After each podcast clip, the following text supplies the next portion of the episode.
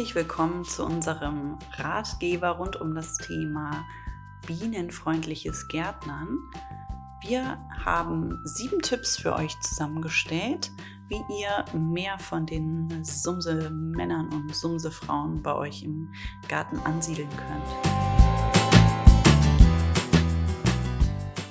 Ein kleiner Hinweis vorab. Ihr lockt natürlich mit diesen Tipps nicht nur Bienen an, sondern auch Insekten und andere Krabbeltiere aller Art. Das heißt, ihr schlagt mehrere Fliegen oder Insekten mit einer Klappe. Oh Gott, der Wortwitz war schlimm. Legen wir los. Tipp Nummer 1 für bienenfreundlicheres Gärtnern ist natürlich zu gärtnern.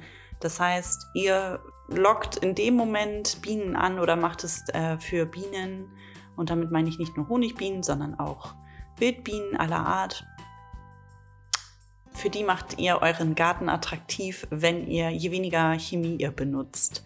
Das heißt, ihr verzichtet nach Möglichkeit auf Herbizide, also Unkrautvernichter und Pestizide, also Mittel, die auf chemische Art Insekten vertreiben zum Beispiel. Pflanzenschutzmittel jeder, jeder Art können ähm, ja, vertreiben eben nicht nur Bienen, sondern können auch in ihnen Missbildungen hervorrufen oder dazu führen, dass die sich nicht richtig ernähren können oder wie auch immer. Das heißt, ähm, ja, die Population wird auf jeden Fall abnehmen und auch nicht so glücklich sein.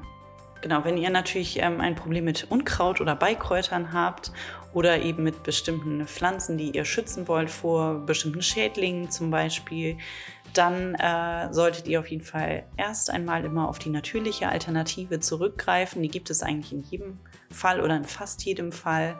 Ähm, gegen viele Schädlinge könnt ihr mit gezielten Pflanzen gegen angehen oder ähm, indem ihr ja, Dinge beachtet, wie zum Beispiel ein, ein Netz benutzen und äh, ja, gegen Unkraut könnt ihr natürlich mechanisch vor allem vorgehen. Das wäre dann der natürlichste Weg. Oder eben durch Mulchen ähm, dieses Unkraut, Beikraut verhindern. Da wären wir schon bei Tipp Nummer zwei, die richtigen Pflanzen. Bienen fahren auf bestimmte Pflanzen ab ähm, und andere lassen sie links liegen. Ähm, das gilt natürlich vor allen Dingen für ähm, Pflanzen, die keinen Nektar bilden. Die sind natürlich nicht attraktiv für Bienen und andere Insekten. Achtet auf jeden Fall darauf bei äh, Pflanzen, die ihr setzt, dass die möglichst heimisch sind oder schon seit langer Zeit hier an, ansässig. Dass ihr ähm, auch vermeidet, was ähm, ja zum Beispiel im Baumarkt oft angeboten wird oder so beim Gärtner um die Ecke, dass so Saatgutmischung für Bienenweiden oder so ähm, Wildblumenwiesen oder solche Dinge angeboten werden, die dann aber auch oft aus ähm, ganz anderen Regionen kommen. Und zum Beispiel, also ich würde in Hamburg jetzt nicht was säen, was äh, aus irgendeinem Hochland kommt, also zum Beispiel aus äh, irgendwie, ja, aus, aus den Alpen oder so, weil äh, das wird hier nur mäßig gut wachsen und die Tiere hier sind eventuell auch nicht darauf eingestellt. Denn ähm, es gibt halt ja ganz, ganz viele unterschiedliche Bienenarten. Und ähm, die haben alle unterschiedliche ähm, Werkzeuge, wie sie ähm, Nektar sammeln. Und da kann es eben sein, dass die in die Blütenform gar nicht reinkommen oder dass sie damit gar nicht so viel anfangen können mit dem Nektar, weil sie dann den eben nicht so verwerten können, wie, wie eben von heimischen Pflanzen.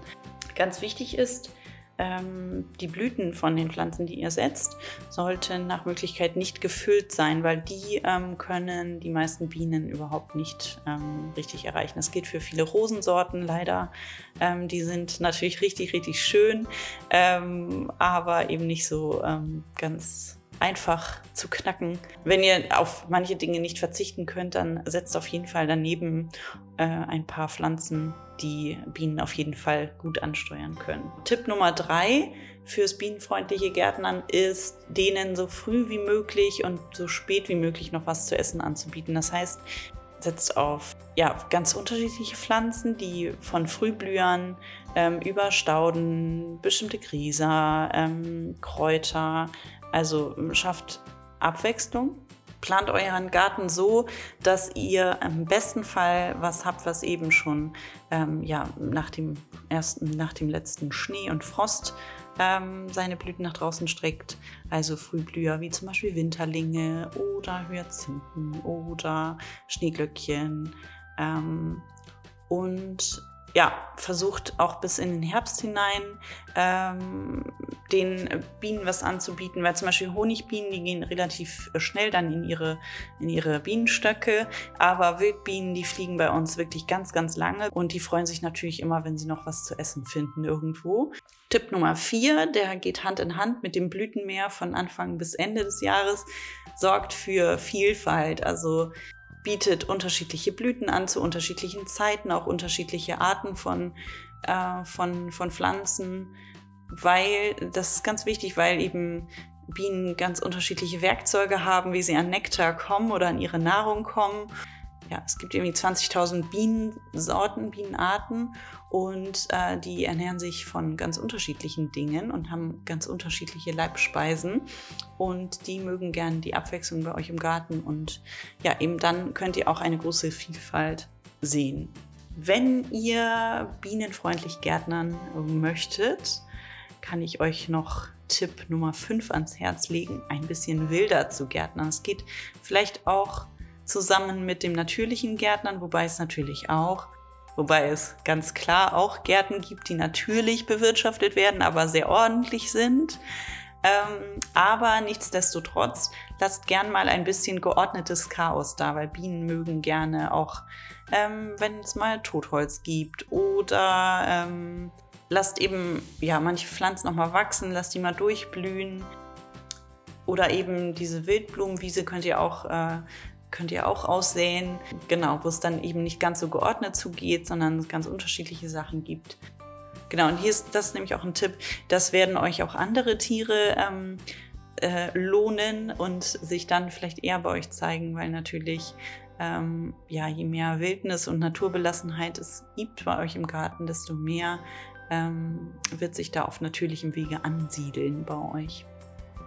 Tipp Nummer 6, nicht zu unterschätzen, Bienen brauchen Wasser. Beziehungsweise viele Tiere brauchen Wasser. Man unterschätzt das immer ein bisschen, ähm, wie viel die so brauchen, gerade wenn es natürlich, wenn es heiß ist.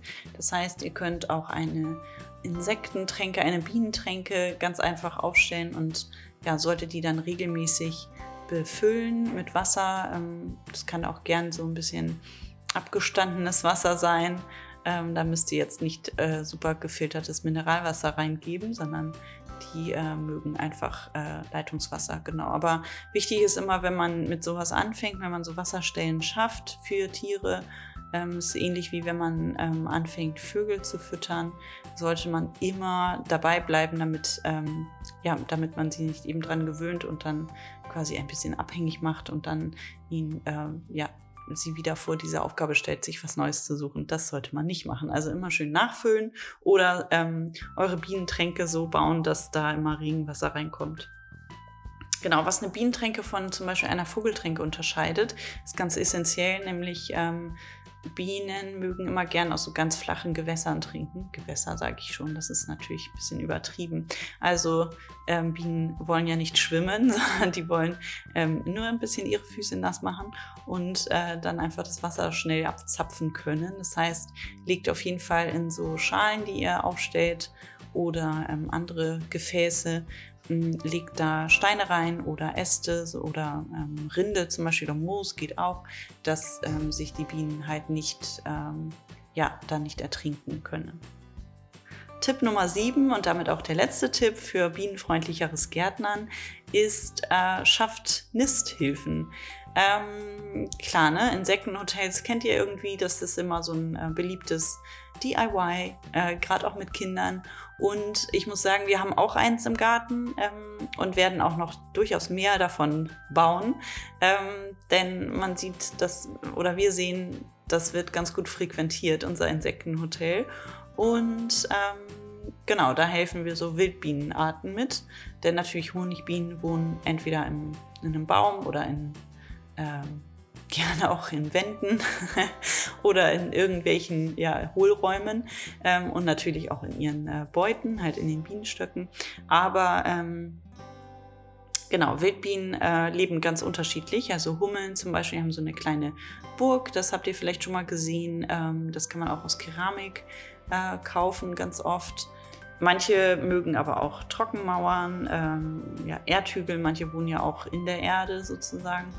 Manche brauchen einen Totholzhaufen. Ähm, ja, es gibt ganz unterschiedliche Nisthilfen, die ihr ähm, Wildbienen anbieten könnt. Und da könnt ihr mal ein bisschen äh, ja, im Internet stöbern vielleicht, weil da gibt es tatsächlich ganz witzige, ähm, ja, witzige Aufbauten auch dieser Hotels eben. Nicht nur diese klassischen, die man sonst so kennt. Ähm, da gibt es noch ein bisschen abstrusere Sachen, das äh, finde ich ganz spannend. Und ähm, ja, überlegt euch, dass ihr so erstmal genug Platz anbietet, sodass es da keine Revierkämpfe gibt. Und ähm, sorgt dafür, dass ihr unterschiedliche anbietet für eben unterschiedliche äh, Bienen. Denn äh, da wieder wären wir wieder beim Stichwort Vielfalt.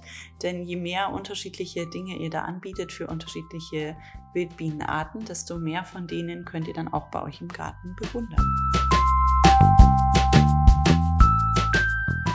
Wir wünschen euch viel Spaß, viel Erfolg beim Umsetzen dieser Tipps und hoffentlich viel Gesummen und Gebrummen bei euch im Garten.